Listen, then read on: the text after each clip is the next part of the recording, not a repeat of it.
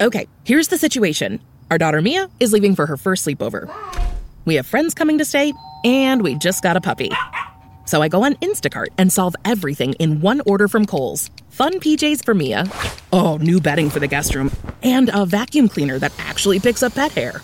All delivered in as fast as 30 minutes. With Kohl's on Instacart, there's no such we can't fix. Visit instacart.com to get free delivery on your first three orders. Offer valid for a limited time. $10 minimum order. Additional terms apply.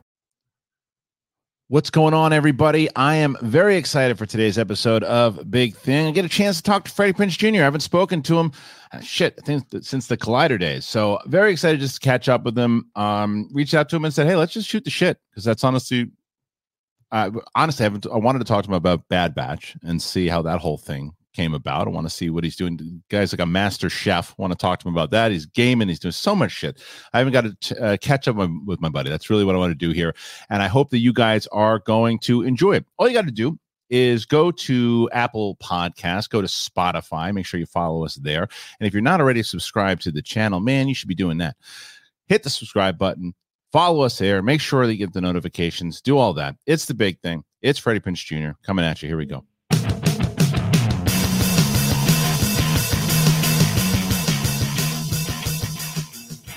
What's up, everybody? Welcome back. It's a big thing.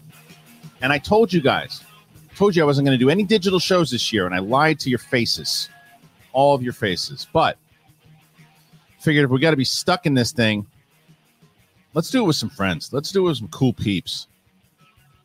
And one of those cool peeps, the one and only Freddie Prinze Jr. is here, ladies and gentlemen. Freddie, what up, man? What's up, man? Hey, you you said shit twice and burped in the first 30 seconds of, of your show. Good. You're just allowed to do whatever you want when it's your show. I got a plate full of tacos right next to me too, but I'm not. Ooh, yum! I'm not going to eat on air. Yeah, dude, this is why. Why do you think I left Collider so I could burp? dude, well, just do.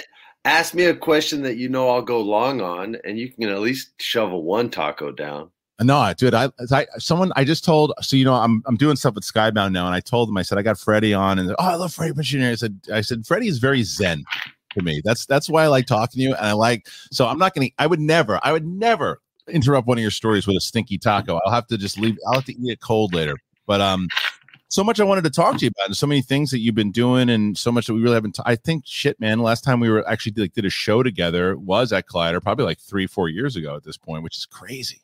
Yeah, you went and did another like solo one, and I came in and sit down and sat down with you. Yeah. I think Burbank is the last yeah. time, and that was a couple years ago for sure. At least it was at least three, four years ago, and I think so. I was at Collider for a bit, and then I basically what I wanted to do was combine that type of show with the other shows that I was doing, but to be able to do it on my own, on my own terms, really, just to be able to do whatever the hell I want to talk about, and that's kind of what I'm doing. So I I had no idea, had no clue that you were going to pop up in Bad Batch. It was it was awesome, and, you, kept it you kept it quiet as obvious. but they didn't they didn't even try to like shield your voice as a younger kid. And well, who gives a shit? It was like it was like here there he is, and and Caleb shows up. So how did that all come about?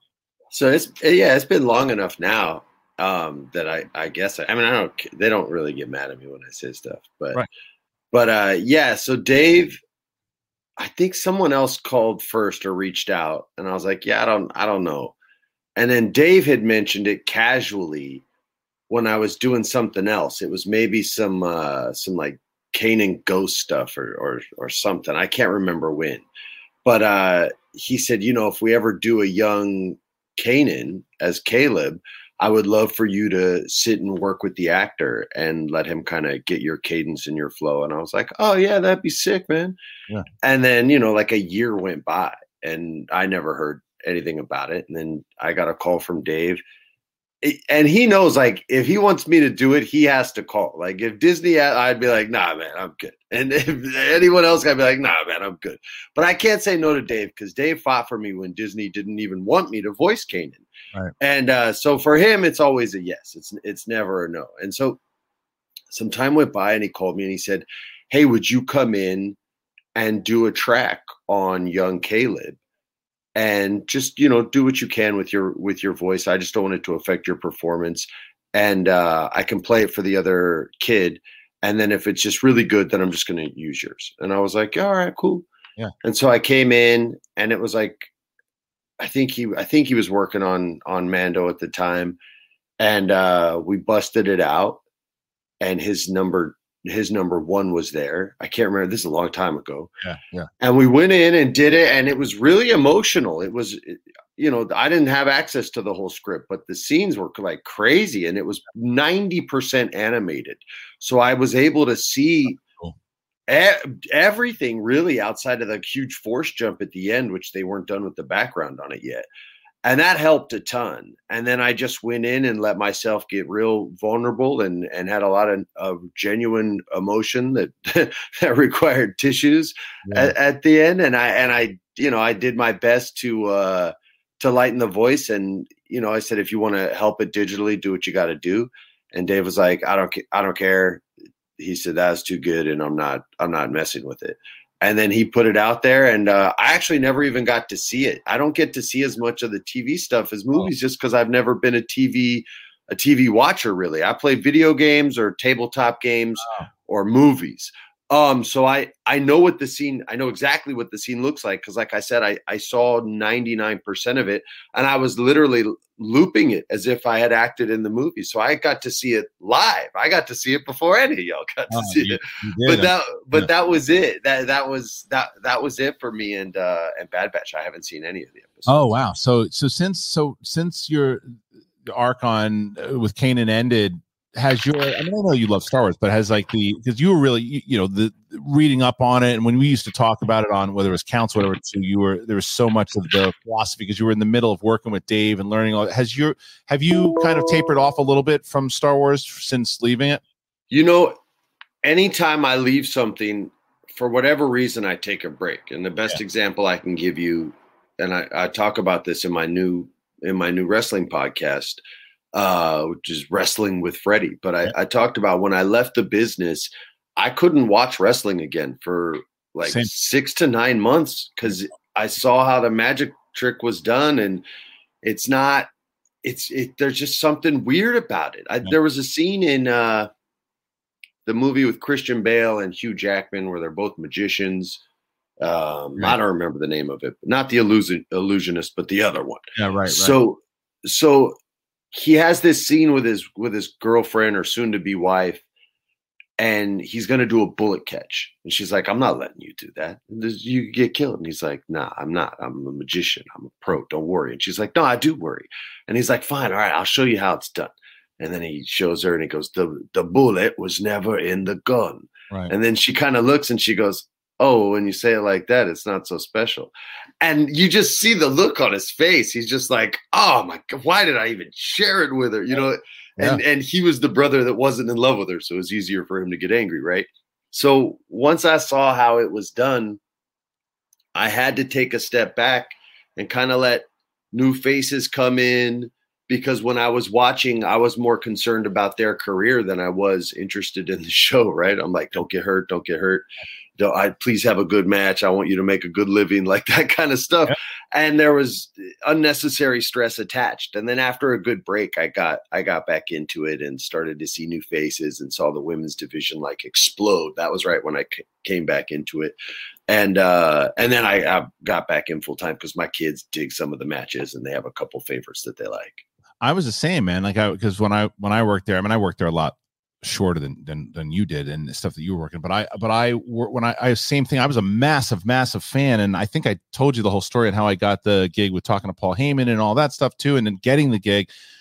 Once i left i way, way longer than you i was out for i stopped watching from 2001 until like 2015 sure so sure. and, and the only reason i think i came back to it at all was because of the schmoedown and because I was that's right, that's yeah, right, and to be able to write the, the storylines and go because you'll see it if you watch any of the Schmoedown, you'll see Bash at the Beach stuff, you'll see you'll see tons of shit. The, the mega powers explode, all of it. It's it's all in there. But um, but so yeah, so I relate to that very much so. And speaking of, are you working with them again, or you just doing your? because you podcast? I was no, I I heart. I had a friend who works at iHeart, and she said Hey, I used to love when you did uh, fill-ins on ESPN Radio. Yeah. Would you be down to do a podcast? And I was like, yeah, sure. Y'all got to pay me, but I'll do one. Yeah, of course. And uh, so she called me up and they sent me some ideas, and it was like, here's a family podcast, here's a, a tabletop RPG podcast, here's a podcast where you you bring in the actors that you worked with and you talk about your movies, and here's a wrestling one. And I it was easy. I would there were two that I wanted to do and and they wanted me to do a wrestling one. Wrestling was one of the ones I was excited for. And so I did it. And uh, just started talking about my entrance into to wrestling period through my grandmother in Puerto Rico, yeah. and then my entrance into WWE, uh my exit my re-entrance and my re-exit. So uh so yeah man i i'm not working with them right now but i got a lot of love for them and i'm doing some stuff with xavier over at g4 pretty soon. Okay. and uh he and i became really tight. I ran a, a d&d game for him and his up up down down crew and we just we became super tight and became really eh, just cool. Like we text each other pictures of our kids, ideas that we have. He right. got the G4 job. He's like, hey, you want to do this crazy thing on G4? I was like, yeah, dude, I'll do anything. Him and Dave Filoni. Those are the only people I those yeah. are the only two that I just the two from me from yeah, but it's you have you have a person from each place that, that that you've worked. So you have like that one person like Okay. Yeah, fair enough. Fair enough. Well, so because on your show though too, because I, I honestly I didn't know enough about it, so I want to. I'm gonna. I'm actually subscribing to it now. But oh, um, thanks, I, yeah, man, of course. So I wanted to do you, on your show. Do you only cover WWE? Do you do you cover AEW and all that other stuff too? Um, I don't cover any of the shows right now. It's right oh, now. It's a ton of stories from my experiences oh. there, and then I'll, every once in a while I bring a wrestler in, and then we discuss the whole wrestling business in general. Oh, I love that. I've had Woodsy in, I've had Big Show, I've had the Bellas because they give me like a lot of credit for bringing them up and we kind of had because they put people over, but that's not how it went down. Like the real story was they knew their damn value and were like, look, you're bringing us up or we're leaving. I had tried to bring them up three previous times, but it was them saying, yo, we'll walk that made WWE go, oh, yeah, of course, no, coming up, coming up. Oh, yeah, we got something for you right now. Write it quick, write something. So it was, you know, it's cool stories like that where I get to just kind of put them over. I had the Miz on. I'm talking to Jericho on Monday. So yeah, yeah man, just eh, I I have a soft spot for for two types of people. Stand-up comedians.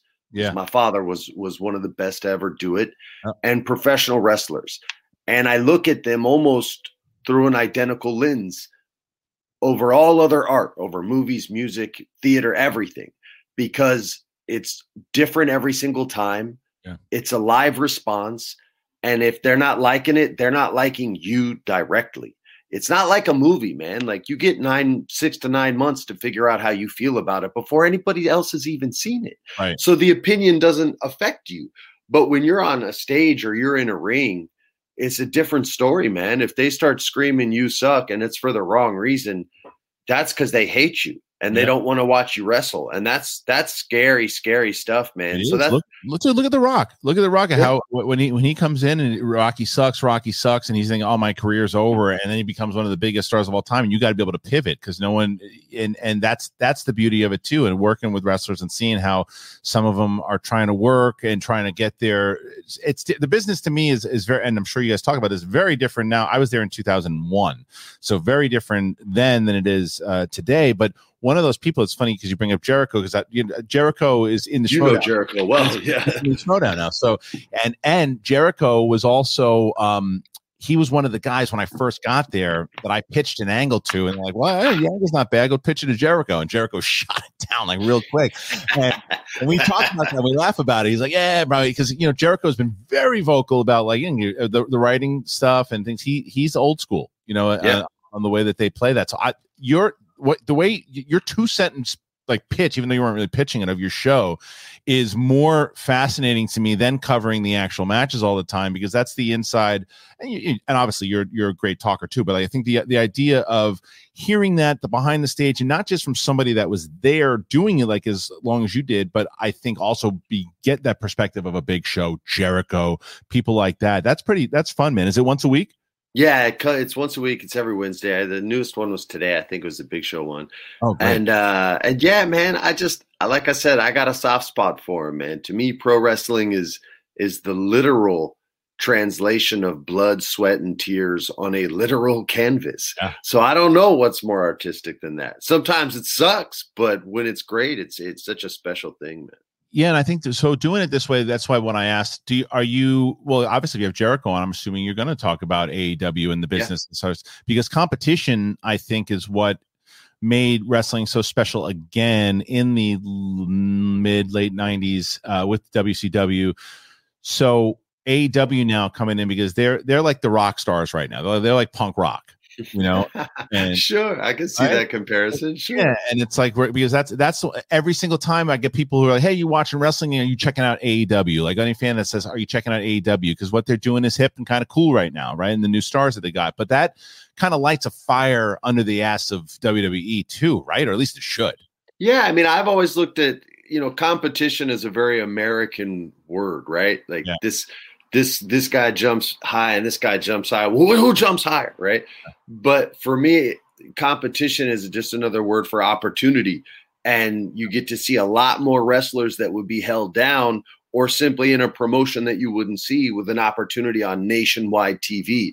Right. And then when they move on to another smaller brand, that brand can suddenly have an opportunity to grow, so long as the work's worthy of the growth. And if it is, word of mouth spreads. Wrestling comedy and horror evolve faster than all the other forms of art combined. Those True. three evolve. You don't believe me? Ask James Wan.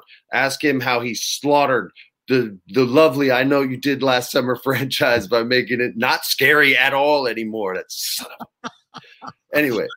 Um, but comedy too, man. Like jokes that worked in the '80s would drop dead today. Uh, you know, sensibilities change, cultures change. So, and wrestling's no different. Uh, there's people that fight against the new style and will till till the day they die, but they have what they love. But that's not going to stop the evolution of wrestling. Like it's going to keep on changing regardless of who fights against it. Well, you mentioned also with comedy, right? I just recently I I started getting back into it after a hiatus of how long? I don't know if I think I told you that, but I I gotten back up on stage in New York. I got back up stage a couple times here, and like it's it's definitely a young man's game for sure. There's no doubt about it. But it's it's a matter also of of what are those sense and sensibilities? What what what is happening at the moment? Well, what but to me, comedy always no matter what is the truest of of art because like you're up there by yourself. You're the one that yeah, yeah, yeah. you're the one like i get i've never been more free in my life. Like i can i could talk to you and have a conversation and we could have a lot of fun just talking right? But there's something about being on that stage for 20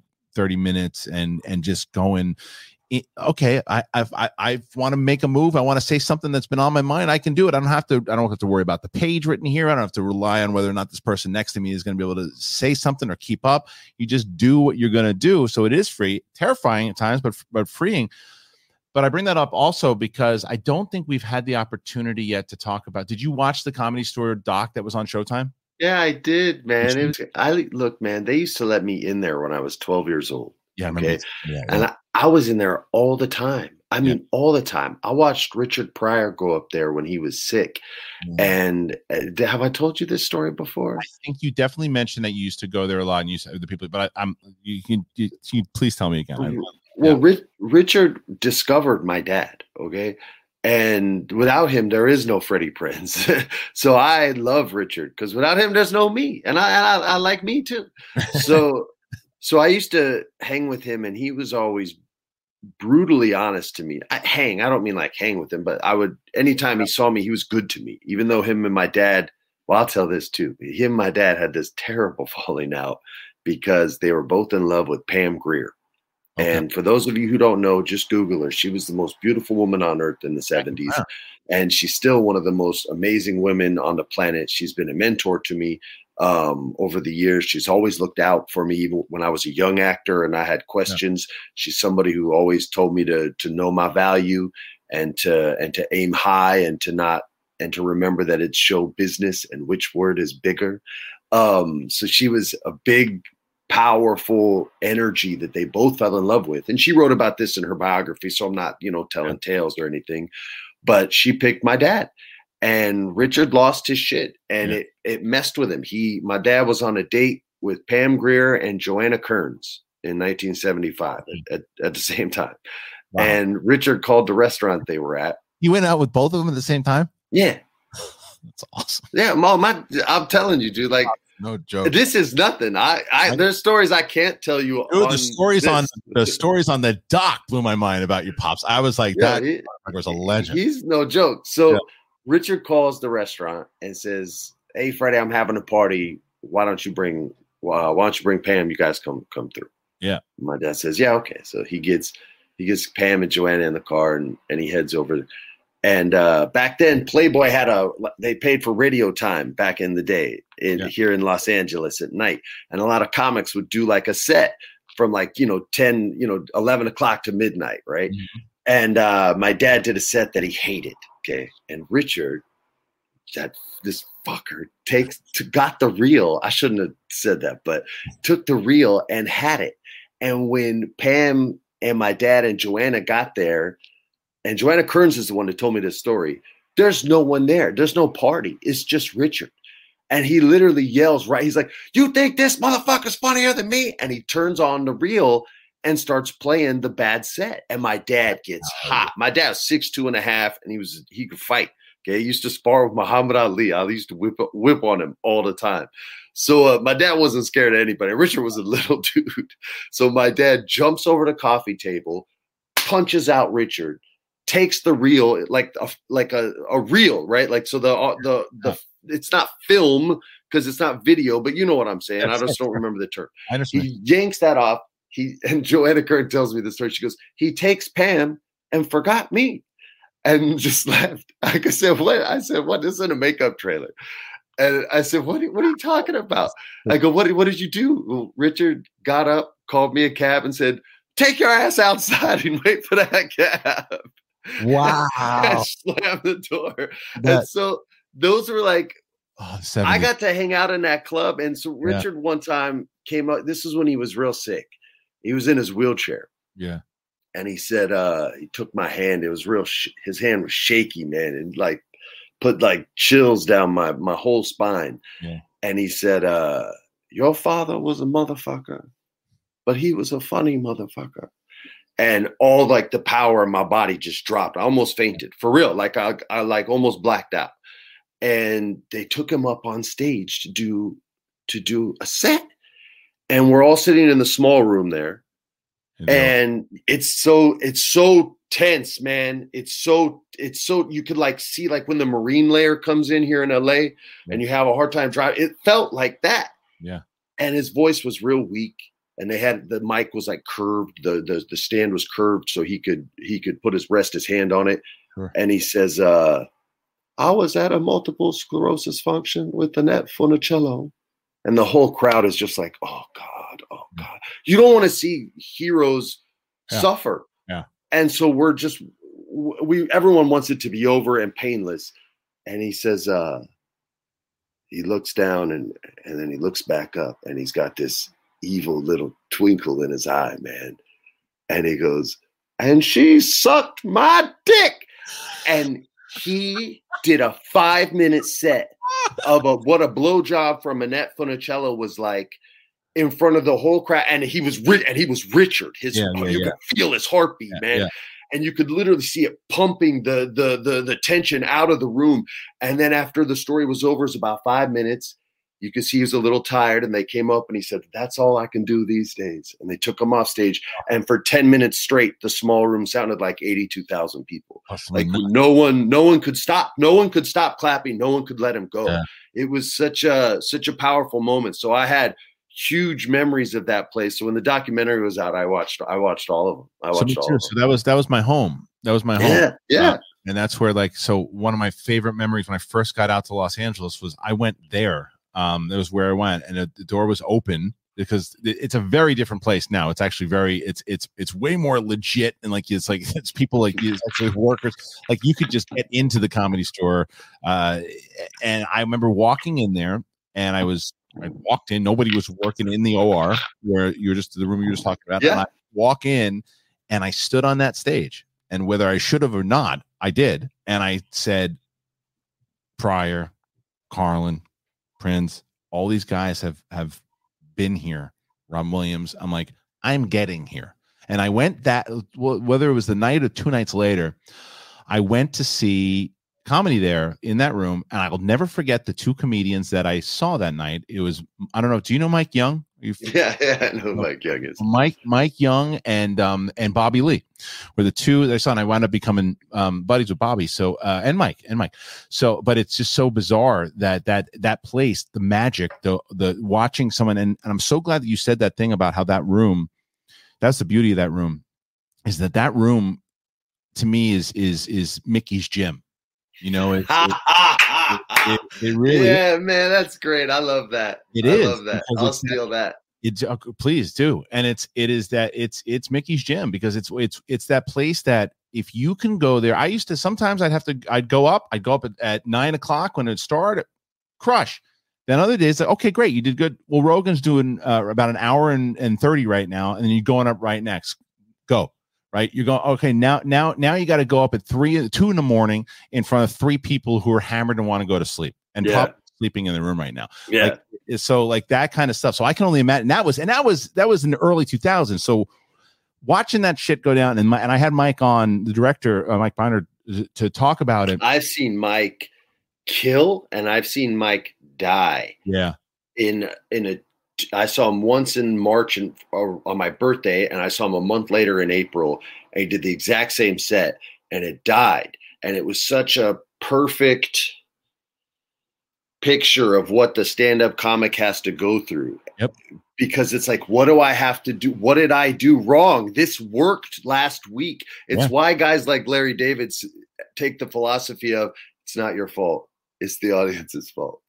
And I love that philosophy. I'm not saying he's right, but it's the right philosophy, I think, for a lot of comedic minds to take because you're not the problem.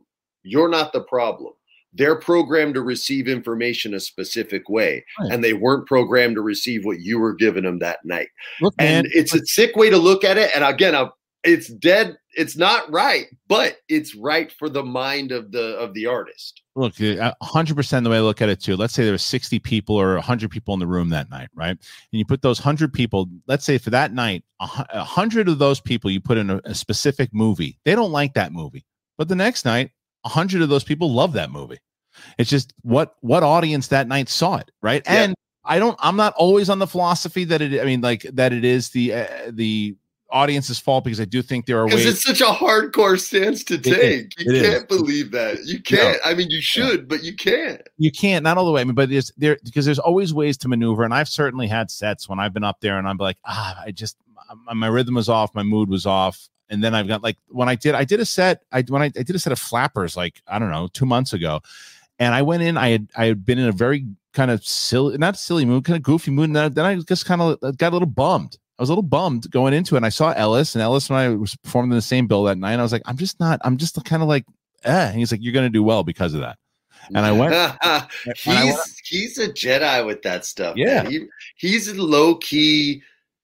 Uh, not enough people. I'm trying to think of the best way to say it. Not enough people know about Mark Ellis and 100%. how how low key sneaky funny he is, man. Oh, he's dude. got a he's got a really great his the dog father. What was his? Yeah, yeah. What was the name of his the dog, what was, his dog stepfather? Dog stepfather, yeah, man. He yeah. was they was real low key with that man, and more people need to check that out. Yeah, I was there for that when he when he shot it. We shot it in Chicago because we did a we did a uh, Schmoedown live event. That that's week. where that's where my dad recorded his only special was Chicago. Oh, no? oh really? Yeah, it's not there anymore, but at Mr. Chow's in, oh, okay. in Chicago. Yeah, oh, man. Yeah, so that's what he did. He did it. He did it in Chicago, and then we had, we did a Schmoedown event. It was our biggest one. We had like a thousand people there, and then it was um. But Mark did his special the night before, and we were all out there. But yeah, Mark I went and it was at the comedy show. That's where Mark and I met. Was that well, met at a barbecue. He had bleach blonde hair and cut off like Metallica shirt or something, right? And he showed up to a barbecue and he's like, and, and I was I was a regular at the store and and and his buddy was like, Hey, this is my buddy Mark. I went to school with his buddy. And he's like, Hey, so uh my here's my friend Mark, and he wants to get into comedy and everything too. So I had introduced him to a couple people and he got sets, but then years later he he was at the store all the time and we became friends. But I remember he did funny enough, he did a Star Wars bit that it was in it was in the OR. I don't know how many people were there, but he was just so quick and he was just so like the way that he put things together. He was talking to the crowd, and then I just shit with him all the time, you know, for the last like twelve years. But like his mind works that way, and it's also and it's a reason why I got back on stage. it keeps the tools sharp, man. Like, yeah, yeah, you got to stay. It's like a fighter. You got to if you're thinking about other stuff, you're going to get knocked out. Like you 100%. have to get you have to focus 100%. And it's a really good out outlet for dudes like you who have the skill for it but have found success in other things. And when those things start to get big or when you're still climbing but you need yeah. something to help take it off like you should really do that man and for me it's it's jujitsu right but i get jean-jacques machado so right, if right. if you had jean-jacques machado you would want to see him every day because he teaches me a lot about being a dad a man a yeah. martial artist everything so for me that's where i get a lot of that that release and that that requirement of total focus because you get choked out if you don't but dying on stage feels a lot worse than tapping out. You know, uh, I've seen I've seen it happen enough times, man. I'm sure. No, it's it was it was. I think that the biggest for me when I got back on in New York was one was my first one coming back for a bit, and it was it was it, it was easier because I say that because we had a full a room full of people who knew who we were, right? So I actually, to me, it was like, okay, was that real? Because I because these people know, and I, they weren't they weren't friends, but they were they were people who watch the show and sure they're they're wanting to laugh and be there's nobody sitting there with their arms crossed like make right. me laugh monkey boy who's this asshole exactly right? no right. they're all they're all wanting you to succeed yes and after i was done i said yeah but i kind of need a who's this asshole crowd sure and then we did that the next night and then this and it went over even better. And I was like, okay, then I can but do. But can't you compare that to like when quarterbacks say like, "Yo, I need that first hit before I can kind of like." Hundred percent. You want a little adversity to see, you know, okay, yes. what kind? How are we going to do this? Am I going to have to shuck and jive, or can I just get you with a jab? Like, it's a it's it's a fight, you know. It's a it's a box. You guys are fighters. Well, would you say the same thing? I mean, uh, as far as like when it comes to acting, right? Nah, nah, nah, not at all. No, I was gonna say, but it because if there's a good scene and going back and forth, because you see these interviews sometimes, and you're like, oh man, and I had to, and I really understood. Like I just watched this whole thing, the the Harry Potter thing, right? And watching like Gary Oldman talking and and how they're they like you listen to Daniel Radcliffe when he came into the, he's like, look, we thought we knew what we're doing, we're kids, and then you look and you in there and there's Gary Oldman and uh and um uh oh my god uh Alan Rickman and you're going back and forth and you realize oh those those are the ones and you're they're throwing you a scene and you're getting stronger and you're and and so that that's kind of what i meant as far as like the, the battle there. Not the same because like you like we mentioned earlier yeah but you're you're talking about peers versus an audience. And when you're with your peers there's a different level of respect there. Yeah. you know an audience hasn't done anything to earn your respect. You haven't done anything to earn their respect. Respect should never be given never that's how heroes are made and hero worship is bad news that's yeah. how villains are made when they're not even villains so you you don't want that man you want to earn it now when you see somebody who you've watched i never had the opportunity to work with with Alan Rickman, but my favorite villain of all time isn't Darth Vader. It's Hans Gruber because yeah. Hans Gruber would kick the shit out of Darth Vader. Like it wouldn't even be a fight. So he's just too smart. So, you know, you, if I was in a maneuver him. Oh my God, outmaneuver him. He wouldn't even have, I mean, could he even get to him is the, is the issue. And no, he could not. So, so if I was in a room with him and got to do a scene with him, that's yeah. an, that's an impressive you know person to me that's somebody who's earned my creative respect so i could see how they would feel like that but for a comic you said it i'm not saying you said it you are alone yeah you're alone it's right. one thing to follow joe rogan but when you're on stage that's you and that crowd and too many times the comic 90% of the time the comic can own that crowd right you can't own alan rickman right. period Right. you know what I mean? He didn't even die off the Nakatomi. You didn't see his body get taken away. You didn't That's see true. it. That's you true. didn't see it. you didn't see Jeremy Irons at the funeral and the sequel. You didn't see that. Wait, but that's what they're going to do. They're going to wind up. They're going to somehow with all the technology they have. No, don't. I just ruined that franchise. Don't. I no. It's delete not, that part. I think Bruce Willis ruined that franchise. Um, so stop it. Stop. Oh, on. The last, the last. No, sl- there's no John McClane slander allowed on your podcast. I'm not. I didn't. I didn't slander him. I slandered Bruce Willis in the last Die Hard movie. You're such an asshole. Bruce Willis hasn't been John McClane in, in a long time. Uh, Whatever.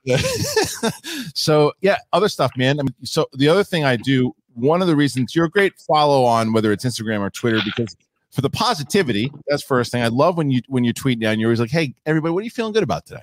That's like, Feel Good Friday, man. That's from the hip hop world. That's that's not even mine. I stole that from Lord Sear. Do you read them all when they come in there? A lot of them. Do you re- read them? I, I read a ton. Check it out. I, I heart things. I reply to some. Some some people are like, "Yo, man, it's payday," and I'm like, "Yo, get your ass paid." Like, I it makes me feel good. I like seeing people find something that they're grateful for because things are tough. You know, life's tough. It's not easy. It's hard, and it's hard for poor people, rich people, people in between.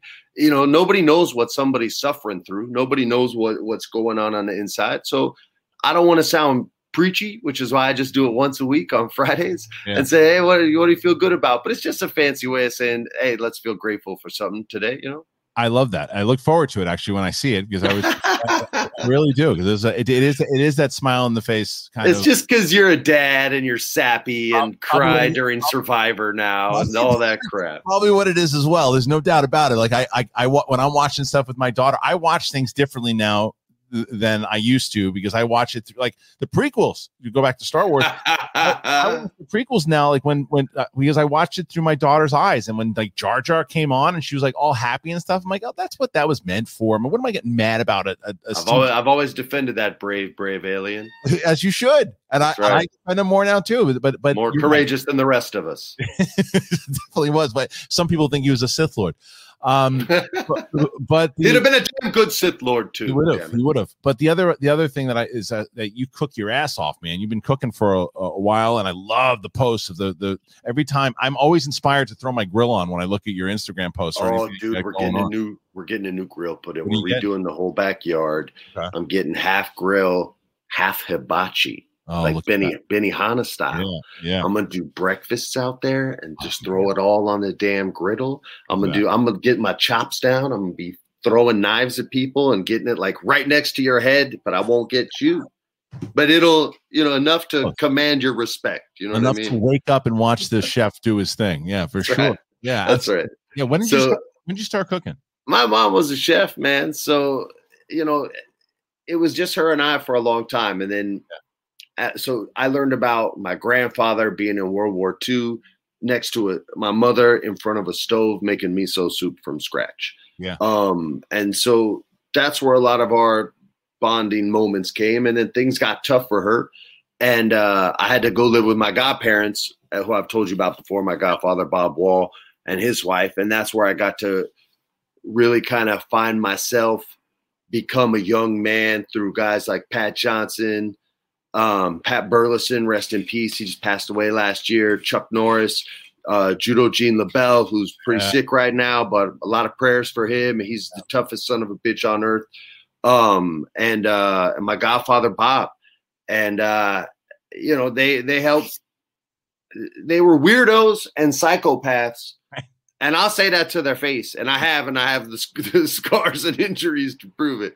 But the life lessons they taught me helped me navigate this business better than anyone that I've ever worked with. And I've worked with people that have succeeded at the highest of high levels and not succeeded at any level at all. And I've always been able to problem solve better than any of their asses. Maybe not act better than them, but when there were problems and issues in scenes and things they couldn't work through, I always was able to see solutions because that's what martial arts teaches you yeah. is is just about problem solving. That's that's all it is. If his jab's quicker than yours, what are you going to do? You're going to keep jabbing with him, or are you right. going to move your damn head? Right. And so that was really uh, a huge benefit to me. They were the ones that really beat in that respect is earned, not given. That I was preaching to you. That I'm trying to make you believe, Kristian, I, because because that's what they did to me. So you know it. It's all I'm always. I try to preach them a lot because I'm forever grateful for what they what they taught me, and I'm I'm glad I, I listened, not as much as I should have, but I did, and they're responsible for me having a lot of what I have, man. Dude, you picked up a lot of it too, because like I, like I said, when you when you look at half the shit we talked about today, right? Whether it's martial arts, whether it's the cooking, whether it's comedy, whether it's you know all this stuff that you've done. So, and I think I asked you this last time, but I just want to just for newer audience too. You did you ever attempt to do stand up? I know that you. Hell no. Are you crazy? Yeah. Hell, no, I no. I made a promise to myself a long time ago never to step on the same wood that that man stood on. it felt awkward to me even doing the Tonight Show back in the day with Jay because he moved his stage to my dad's old stage on NBC. Yeah. And I felt real shaky like going out there. I wasn't sure if he had been on the SNL stage, uh, like with a friend or something. When I hosted SNL, yeah. I got this weird flash where I was like, "Yo, he hasn't he he hasn't been here, has he?" And you know, like it just it cre- it creeped me out. So I've never never won. Josh made me do our podcast one time um, live. Yeah. And he was going to perform at the club. And the only reason I did it is because it wasn't really like a club, it was a restaurant in a hotel. Okay. And so we did it. And I, even dirt, while we were doing it, I said, just so we're clear, I hate this. This yeah. is horrible. I don't want to hear you guys laughing at us. I don't want to hear you guys enjoying wow. yourselves at all. This is a nightmare experience for me. And it really was. Like they were laughing when I'm saying that. And I'm yeah. glad they had a good time. But it was l- legit like, and I was laughing it off too. But I hated it's just every it, second of it. So it's just, and it's, is that go back to what we were talking about before? Like, is it respect thing? You just, you, because it's a lot of things. It's yeah. respect is a big part of it. Another yeah. part of it is is is I don't know. I don't really believe in ghosts, but you know, when you're a junior uh, and you're in puberty, you feel like a statue built to honor that which walked before you. Right. And then when you grow up and you have that same name and you end up in the same industry he's in, you feel like you're chasing a ghost, right? Like your goals are his goals, not your goals. Right. right. At least for me, this is for, for my what my experience was. And then eventually, I accomplished all my goals. At, yeah. By age thirty, I was I had a number or not a number one show, but we were number one in our time slot. It was a sitcom, just like my dad did. Mm-hmm. I put it in his name, which was Hungarican, which was at the end of every show. Mm-hmm. I was the the youngest creator, EP, writer, and lead of a show in the history of of Warner Brothers and ABC. And I and everything that I had wanted to pull off was within that show at the end, and I, it happened, and then I was done. And then you yeah. know you keep doing jobs because the money out here is so sweet. And then uh the WWE saved my life, man. Like yeah. I went to WrestleMania this lady said, You should work here. Her name's Kristen Prouty. I'll never forget her. I talked to Steph. I talked to Vince. He called me son, which for a kid who didn't grow up with a dad is like kryptonite for Superman. I'll do whatever he says. He's the third. Yeah, so he, he goes, We could really use you here, son. And I was like, Oh, man, I hadn't even asked Sarah yet. I hadn't even asked her. Oh, like, wow. I'm on a train from Stamford back to our apartment in New York. I call her up. I say, Hey, uh, I, uh, just got a job with uh, WWE. And she goes, "What? You're gonna fucking wrestle?" I was like, I said, I said, no. She goes, Freddie, you're not wrestling.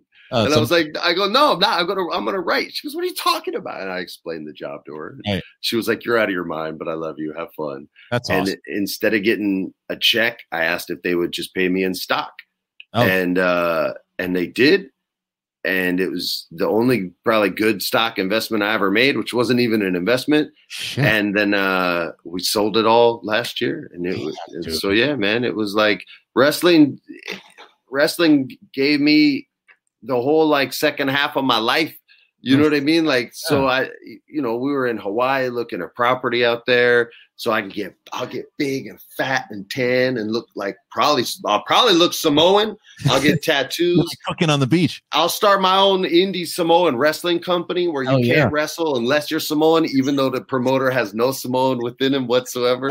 that would be nice. I'd be a good heel. I'd be a good heel character. 100%. The non, the non Samoan Samoan. Oh, dude, that's that's great, man. I didn't realize. I knew that. I mean, obviously you worked there. And then you well, you went back though. When when did when did you go back? How many years? Was it like two years ago? I went to no. It, it, it was only about a year after yeah. I had quit, oh, and oh. I I went early to SummerSlam when it was still in L.A. Okay, and I was uh talking to to Big Show, and he said Vince is down by the ring. They want to. This guy came up said Vince is ringside. He wants to talk to you. I was like, oh, cool, man. So I go down. I talk to Vince and uh, he's he's on the headset talking to Kevin Dunn in the truck. Yeah, and uh, I hear him go, hold on a second, I got your favorite guy here, which means Kevin fucking hates me, I guess.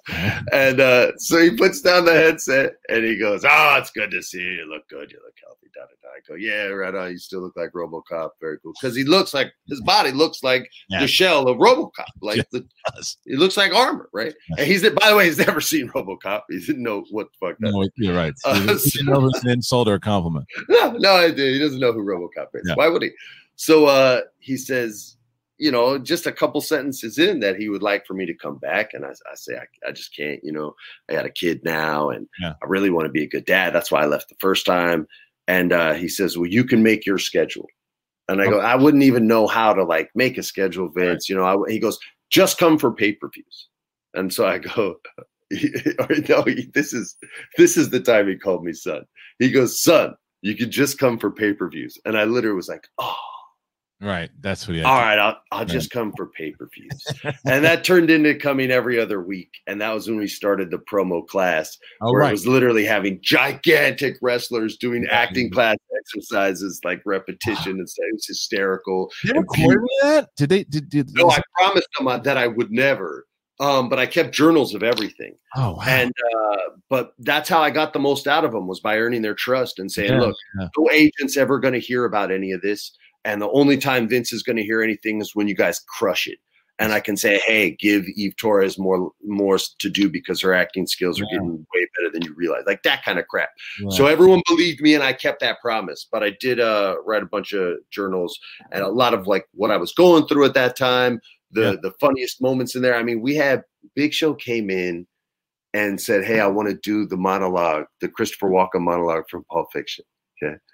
And I go, "Are you serious?" He goes, "Yeah." He goes, "And I'm gonna, I'm gonna cut the." He called it a promo. He goes, "I'm gonna cut the promo on on Swags, Hornswoggle, Dylan." Yeah. I go, "You have him be the young Bruce Willis." He goes, "Yeah." I go, "All right, man." So this was like the first time a, a, a top tier talent was going to put over my acting class, right? Mm-hmm. It was all the young bucks until he came, and then some of the older bucks started coming in after Big Show opened that door, right?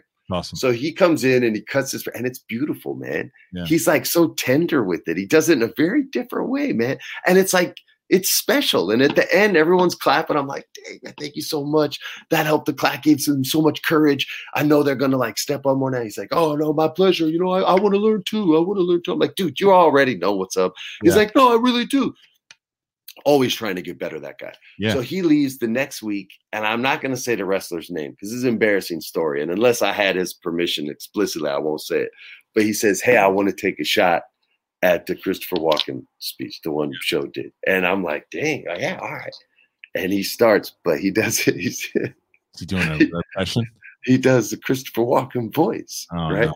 So he's like now little man. I don't do a good, but he didn't either. So that's probably pretty spot on. Yeah. And he finishes, and I, I don't have the heart to stop him because he's got the guts, you know. And I don't know if it's a rib.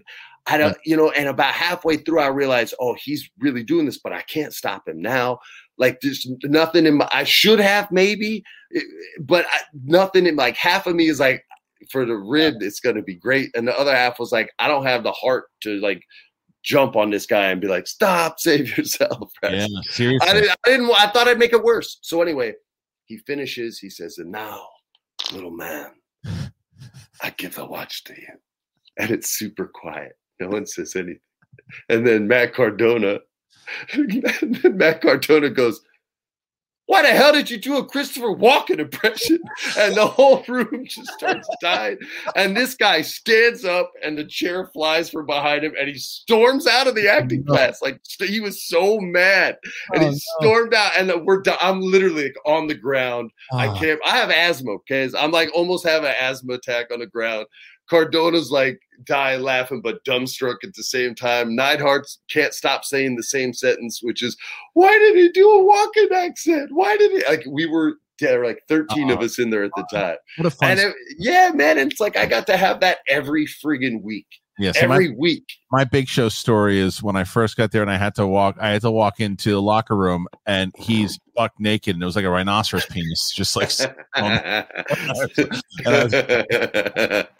sucks so bad. it was terrible. I was like, "Oh, okay." like, yeah. So this job is horrible. Like, like, there you go. And then, uh, but but either either way, man. Like, so I was. I'm assuming stories like that are what people yeah. are going to hear on your show.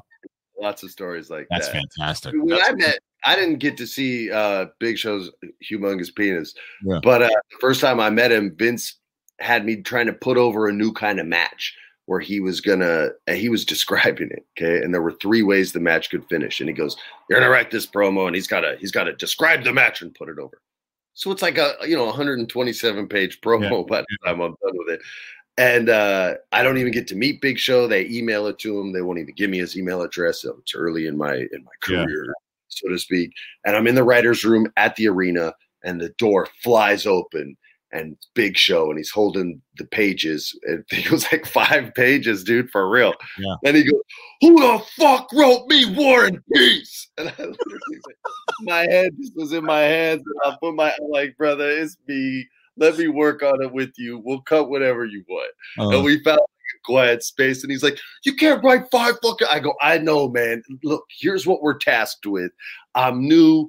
I knew it was too much when I wrote it. Let's find the key parts and we'll chew up all the other fat and just get rid of it. Wow. And he's like, All right, you got to do better. I go, I know I got to do better, but this is the best I can do today. Let's, uh, we'll trim it up. I go, I'll show you how I memorize stuff. Maybe yeah. it'll help you. And so I showed him my technique and he thought it was bullshit. And then a month later he started doing it, which was cool. But uh, but yeah, like those were learning experiences for me, man. Like I had to learn how to write wrestling because you know the way I did it, as he said, fucking sucks. Yeah, a hundred percent. I I could I could I, look. I saw a lot of that stuff when I was there too, and like so. But that my my question is, how, so how old were you when you start your first run when you started there? Oh shit, man! Don't make me do math. Everyone's gonna see how stupid I am. I was there in 07. Okay, so you were so you were like 30 32, 33, somewhere in there, man. Okay, so, there. so, the reason I asked that is because, like, at that point, you'd already done. Uh, because that's, I also think that just show it just shows a, a, it shows you from what I got to know of you over the last like five, six years. You just you're you're pretty humble dude, right? And you're also it's one of those because you you could have been the dude that's like, well, I've been in movies, I did this, do you know who my dad was? And you're not that guy. And instead, you go there and you have that conversation where because uh, what I'm curious is, did they were there had to be a ton of ribbing with you about movies that you were in, things that you were doing. Like they break your balls when you first get there, right? Yeah, but uh, yes, but I'm an I'm an old school guy. Okay, I'm 45 years old, so I don't mind earning it, right? Yeah. I don't mind doing things and you making it hard to see if I have it because when I do, you have every time you see my face, you have to know how wrong you were yeah. and that and that you were the one that failed, not me. Like I love the way that feels. I don't yeah. need internal motivation. People shitting on you is plenty. You know what I mean? Yeah. I'd rather save that energy to come up with ideas, right? So when I got there, like JBL, his name for me was just Scooby.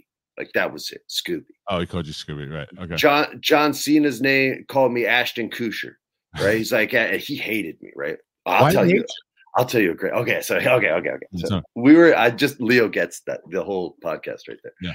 So we're doing an acting class. It's it's Hawkins and Ryder, and they're doing a scene from Bad Boys. I was letting them pick scenes they liked, and then I would type it all up for them, do the pages on so they didn't have any of those responsibilities just let's break down scenes and and try to make these work right? So we're in the middle of the scene and john cena walks right in the room and he sits right in between them or sorry grabs a chair opens it up puts it in between hawkins and ryder sits down and is just staring right at me. And i'm looking at him and i'm not a reactionary dude okay? Yeah.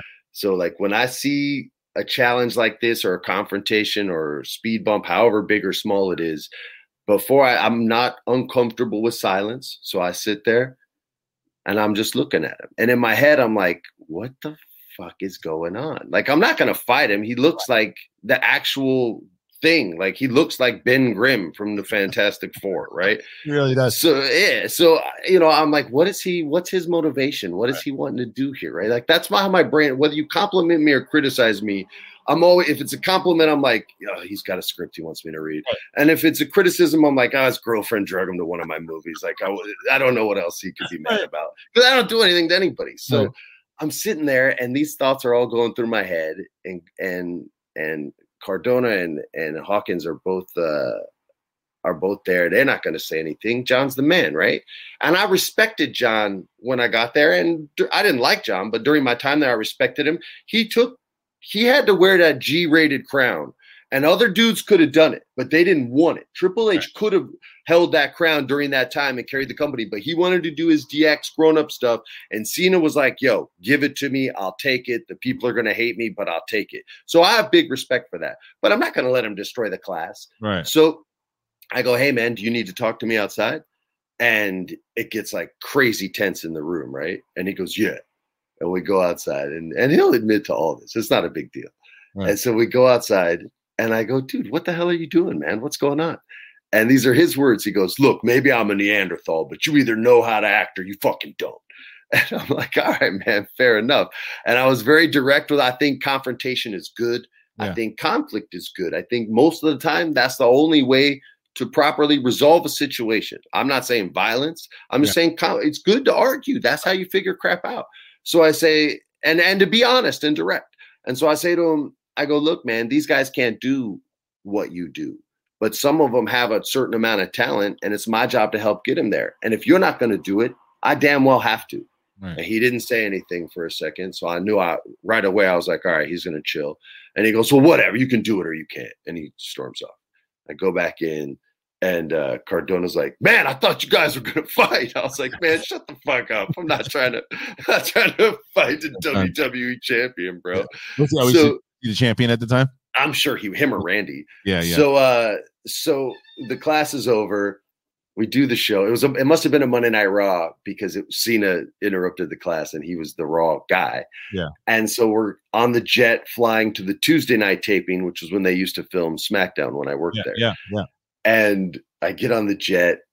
Vince has like a or whatever, a G whatever, just five, four, whatever it is and uh, he's a germaphobe. So there's hand sanitizer all over the place.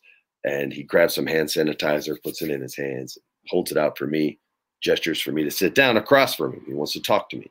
So I put my hand out and he starts squeezing the hand sanitizer and he keeps squeezing it and he keeps squeezing it and it's just piling up in my hand. And again, I'm not a reactionary dude. I always think right. like, what's the motive, right? So in my head, I'm like, what the hell is he doing right now? Right. He knows I'm not going to dump it on his friggin' G27 billion, right. whatever it's called.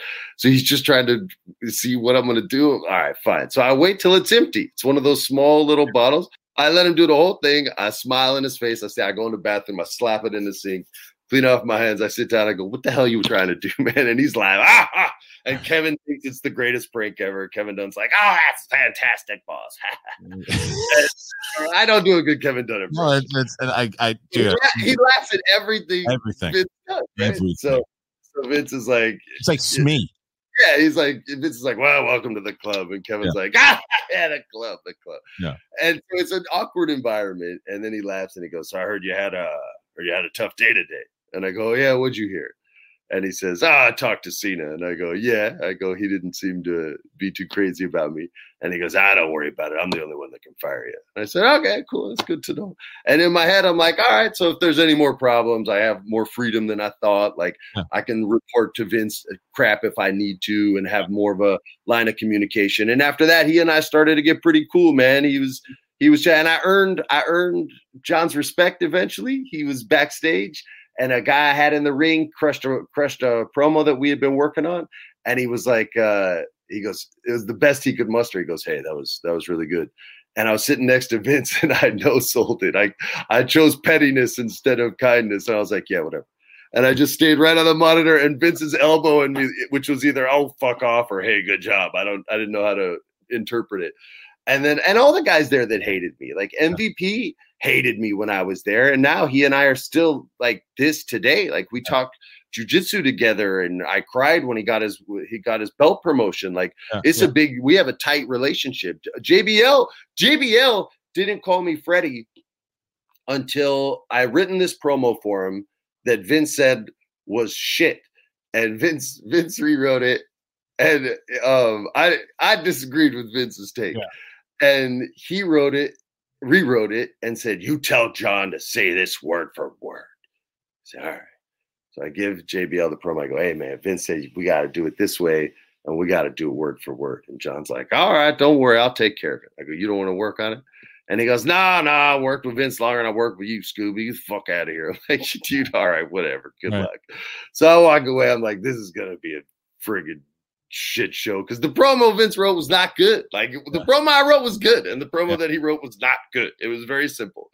And so we go out there, and I'm sitting in Gorilla, and John goes out of the curtain. For those who don't know, Gorilla's like the backstage position where the boss watches the show. And yeah. as soon as you finish your match and come back, he could let you know whether he loved it, hated it, or was indifferent with just a look or no look.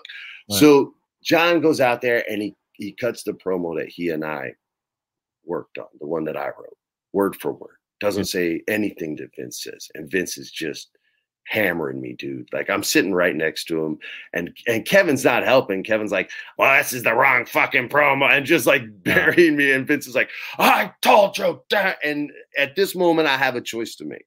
Yeah. I can either be like, man, fuck this. I told him, fuck him. He took what was better because that's better because he, he's right and I was right. Right. But instead, I I got uh, it's my job.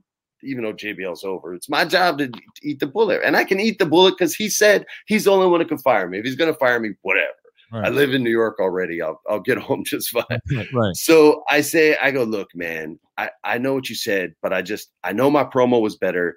I didn't even let him see it. I trashed it and I told him Vince approved it and just fucking rock and roll. And he was like, God damn, he's just going bananas on me, right? And he's like, get the fuck out of here. So I'm like, all right, fine, I'm out of here. I take my headset off, I yeah. throw it down on the table, and I storm off, pissed off, right? And and everybody's mad. And JBL comes back, or so I heard, right, from Freebird. And uh Vince is going in on him, and and John's like, What? And he goes, "Oh no, I, he told me to." And, and JBL laid on the grenade and told the truth. And so that was when JBL respected me because I didn't throw him under the bus, yeah. and I I took the bullet. And Vince respected me because I took a bullet when he realized what the truth of the situation was.